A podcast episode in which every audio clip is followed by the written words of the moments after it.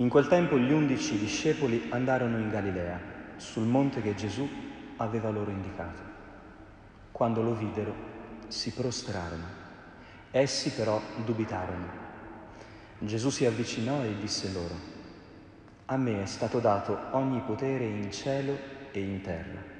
Andate dunque e fate discepoli tutti i popoli, battezzandoli nel nome del Padre, del Figlio e dello Spirito Santo insegnando loro a osservare tutto ciò che vi ho comandato. Ed ecco, io sono con voi tutti i giorni fino alla fine del mondo.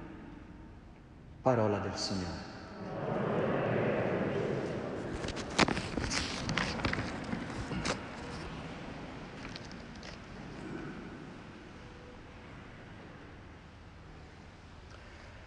La festa della Santissima Trinità, dicevamo quasi un banco di prova della Pentecoste, per vedere se in questo Dio così misterioso, ma anche così bello, noi ci stiamo vivendo un po' dentro, ci sentiamo familiari, oppure resta un concetto un po' nebuloso che tutte le volte che ne parliamo ci cominciano a vedere le rughe sulla fronte perché dopo due parole non capiamo più nulla.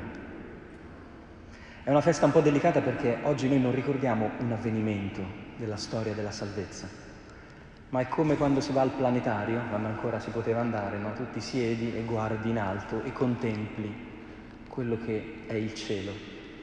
E il cielo, ci dice la festa della Trinità, è che c'è un solo Dio, questo ci dà una grande rassicurazione no? anche nei confronti delle altre religioni con cui siamo in dialogo, ce n'è solo uno di responsabile eh, di tutta questa realtà complicata. Noi cristiani però aggiungiamo a questa convinzione che Dio è soltanto uno, un particolare molto bello, molto intenso, molto drammatico.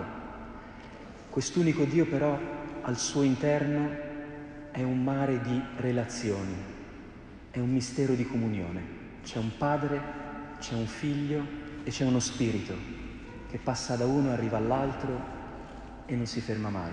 Ed è l'amore che li unisce. Ora, nel, nella Pentecoste noi abbiamo celebrato il ricordo che questo spirito, eh, questa specie di anima della Trinità, è dentro di noi. Quindi è come se noi abbiamo fatto esperienza di Dio o possiamo fare esperienza di Dio. Cioè per noi cristiani Dio non è un concetto difficile da capire. Com'è che sono tre, ma è solo uno. Uno uguale a tre, tre uguale a uno. Eh. Non è questo il punto per noi. È che noi essendoci sentiti amati da Dio e avendo fatto esperienza di questo spirito che c'è piombato dentro, noi ci siamo trovati dentro questa famiglia. È come quando nasci, no? c'è il papà, c'è la mamma, c'è la zia, c'è il fratello, la sorella. Mica li devi spiegare, no? Tutti questi elementi, ce li hai. Te li ritrovi, fanno parte di te, della tua vita. Ecco così per noi la festa della Trinità dovrebbe sempre essere una specie di squillo di tromba che ci dice siamo dentro la Trinità? Ci sentiamo figli nel Figlio attraverso questo Spirito e quindi in cammino rivolti verso un Padre? Perché questa è l'esperienza concreta della Trinità che abbiamo. Sapere che dentro di noi c'è una forza a cui diamo il nome di Spirito. Questa forza che cosa fa? Ci rende capaci di vivere come Gesù. O meglio, mette la vita di Gesù dentro di noi, perché non è che dobbiamo sforzarci di imitare Gesù come se fossimo eh, degli eroi. Questa, questo spirito da dentro ci fa assomigliare a Gesù. E assomigliando a Gesù diventiamo figli. Figli di chi? Figli di Dio. Ecco, la festa della Trinità ci ricorda che se va bene, quando va bene la vita cristiana è semplicemente questo, la grande sensazione di far parte ormai della famiglia di Dio. E quando tu fai parte di qualcuno, vivi abbastanza bene questa cosa. Quando un bambino è piccolo, non è che la mattina si alza ed è in crisi di identità, no? deve riguadagnarsi la famiglia a cui appartiene, ne fa parte. Se c'ha da dire mamma dice mamma, se c'ha da gridare papà dice papà. Ed è proprio quello che dice San Paolo nella seconda lettura. Noi non abbiamo ricevuto uno spirito da schiavi, noi non siamo più schiavi, noi siamo figli. E quindi noi possiamo gridare padre nelle difficoltà, nelle gioie della vita. sappiamo a chi indirizzare il fiato, sappiamo di non essere come delle, eh, così, l'erba nel deserto che, che si agita a destra e a sinistra e non sa che fine farà. C'è però l'aspetto sempre cristologico per noi di tutti i misteri di Dio. No? Se fosse semplicemente questo, andremo a casa soltanto molto rasserenati, che è già qualcosa. Ma per noi tutti i misteri di Dio hanno poi un telaio che deve essere verificato davanti alla croce di Gesù. Quando Gesù trasmette ai discepoli l'esperienza trinitaria, il Vangelo ci dice che loro sono in undici, ne manca uno, non sono perfetti, sono un corpo ferito. E allora per Gesù è bellissimo questo perché anche lui è un corpo ferito, ha le piaghe. Allora è proprio contento di guardare agli undici e dire ora siamo simili, ora siamo proprio diventati uguali, anche voi siete feriti come me. Ed è proprio lì che consegna a loro un potere. Dice, a me è stato dato ogni potere in cielo e in terra. Andate e fate diventare discepoli tutte le nazioni, immergendole, battezzandole nel nome del Padre, del Figlio e dello Spirito Santo. Cioè l'unica volta che Gesù dice di avere un potere è quando lo dà, quando lo trasferisce. Ho un assegno, tenete. Capite che tipo di potere è quello di Dio? Un potere che è vero che si esercita solo quando lo dai, non quando te lo tieni in tasca. E il potere qual è? È quello di poter dire agli altri che in Dio, che è una comunione d'amore, c'è posto per tutti. Che chiunque può essere incluso in questa comunione. Perché Gesù dice ai discepoli che sono undici, che sono una squadra che ha appena perso la, la finale di Champions, eh?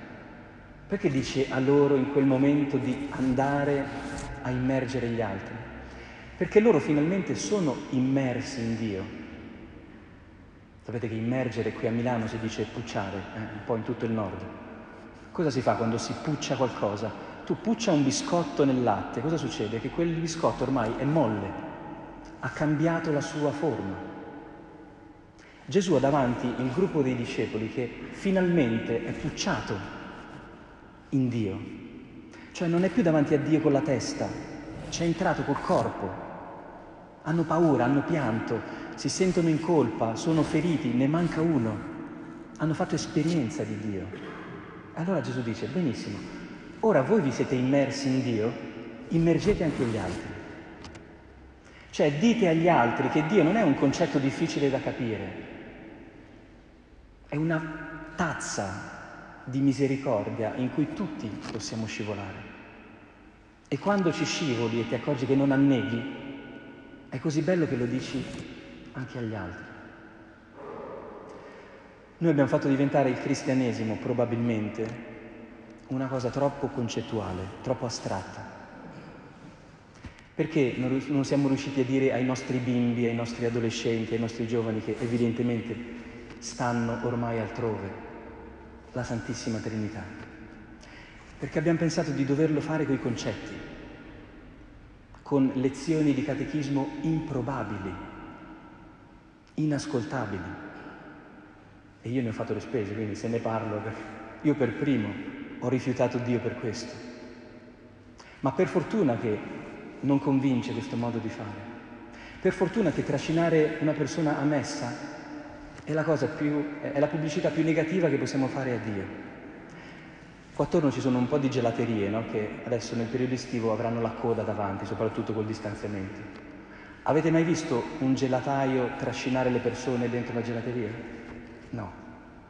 Perché? Perché non c'è bisogno. E non ci deve essere bisogno nemmeno di trascinare nessuno davanti a Dio.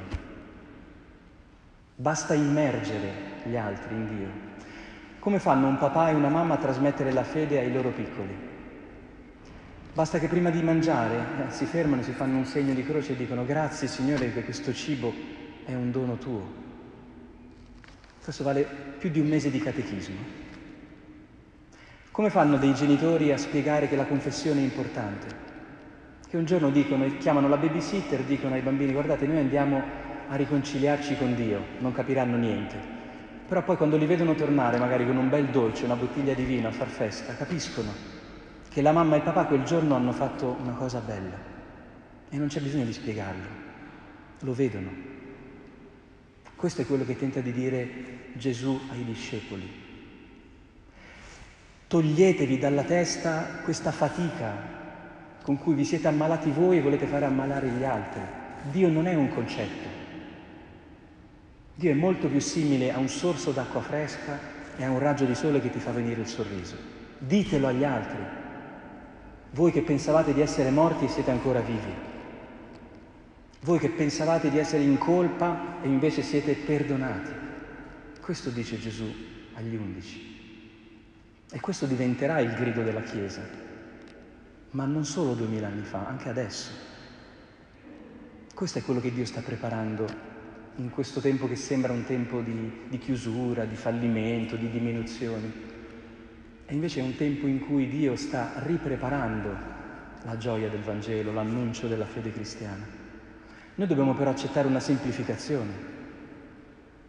Dobbiamo cominciare a credere che Dio forse ci chieda molto meno di tutte le complicazioni che ci siamo noi inventati e immaginati. Che appartenere a Lui invitare gli altri a questa stessa cosa è molto più semplice, per fortuna, di quello che abbiamo temuto o immaginato.